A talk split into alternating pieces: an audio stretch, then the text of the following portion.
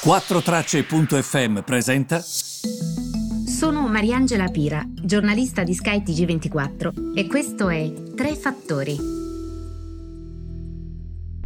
Buongiorno a tutti, benvenuti ai Tre Fattori del sedici settembre. La situazione oggi è molto strana, nel senso che mh, ci si confronta e si riflette su varie cose, in particolare sull'andamento dei listini in generale.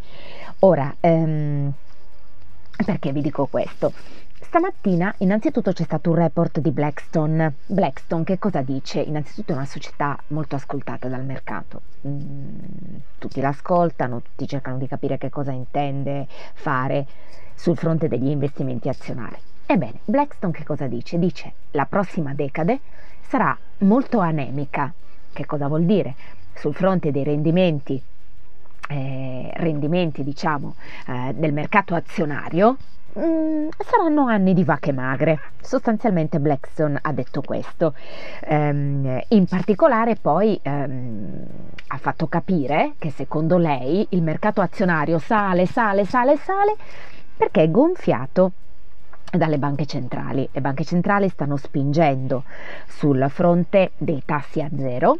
Eh, come sapete ormai anche la banca centrale americana ha detto ehm, a noi non interessa più come prima l'inflazione, sto semplificando, quindi il rialzo dei prezzi e quindi la diminuzione del nostro potere d'acquisto se il prezzo sale rispetto a un prodotto, ma noi sostanzialmente interessa ehm, l'economia, spingere l'economia.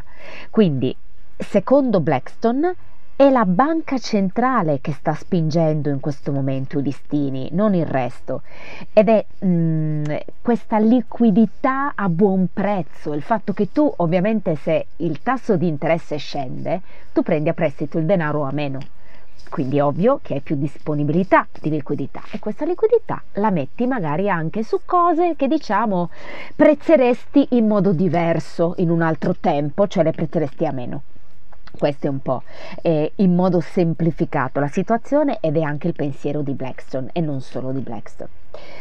Oggi su LinkedIn, sulla mia pagina Facebook, mh, ho inserito un grafico che mi è stato dato da Frame Asset Management nella giornata di ieri. È un grafico veramente esplicativo, ragazze e ragazzi, donne e uomini che mi ascoltate. Perché ehm, l'idea è quella di, eh, di parlare innanzitutto di che cosa succederà al mercato dopo le recenti correzioni della scorsa settimana e che ci sono già state.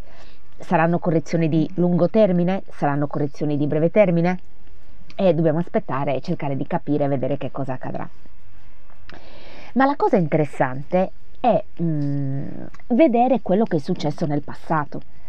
Mh, nel senso, quando ci sono delle correzioni, eh, quindi il mercato scende, bisognerebbe acquistare, bisognerebbe investire oppure no?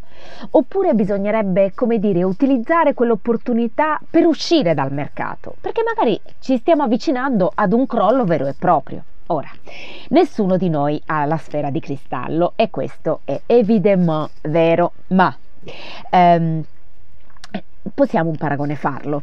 E qual è?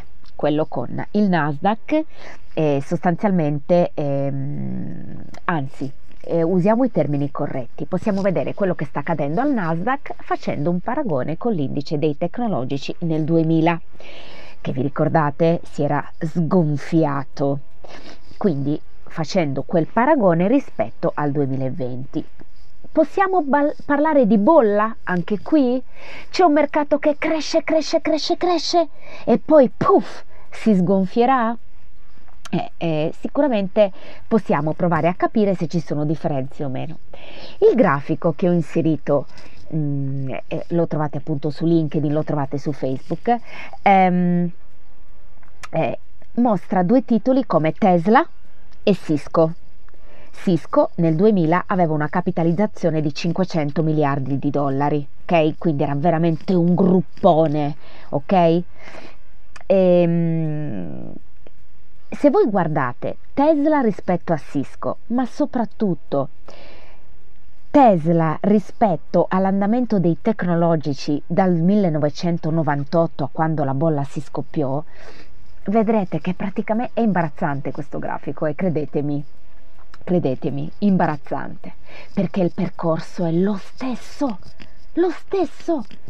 Tesla è segnata in rosso, sale, sale, sale, sale, piccola correzione, risale, risale, risale, boom, il mercato del duemila, quello dei tecnologici. Tesla, fino alla piccola correzione, ha esattamente lo stesso percorso. È imbarazzante come a volte il quadro tecnico sia uguale. Quindi, ovviamente, il ruolo dei giornalisti è un ruolo deontologico importante, per quello che io snobbo, ma non per scortesia. Snobbo le domande relative a come devo investire, cosa devo fare, innanzitutto perché la mia competenza è più geopolitica e io sostanzialmente leggo i giornali come tutti, parlo con gli esperti, e questo è un privilegio che magari non hanno tutti, e mi faccio spiegare le cose. Queste cose, partendo da numeri e dati, ve le metto a disposizione. Da qui a consigliare una persona sugli investimenti, io non ho le competenze per farlo. È per questo che spesso snobbo queste domande.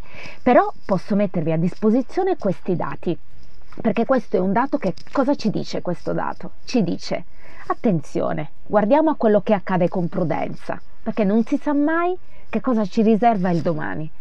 Quindi guardiamo questo dato sapendo che cosa è successo ai tecnologici nel duemila, e poi chi vivrà vedrà. Avete capito qual è il mio senso? Spero di sì. Intanto vi abbraccio e vi ritrovo domani.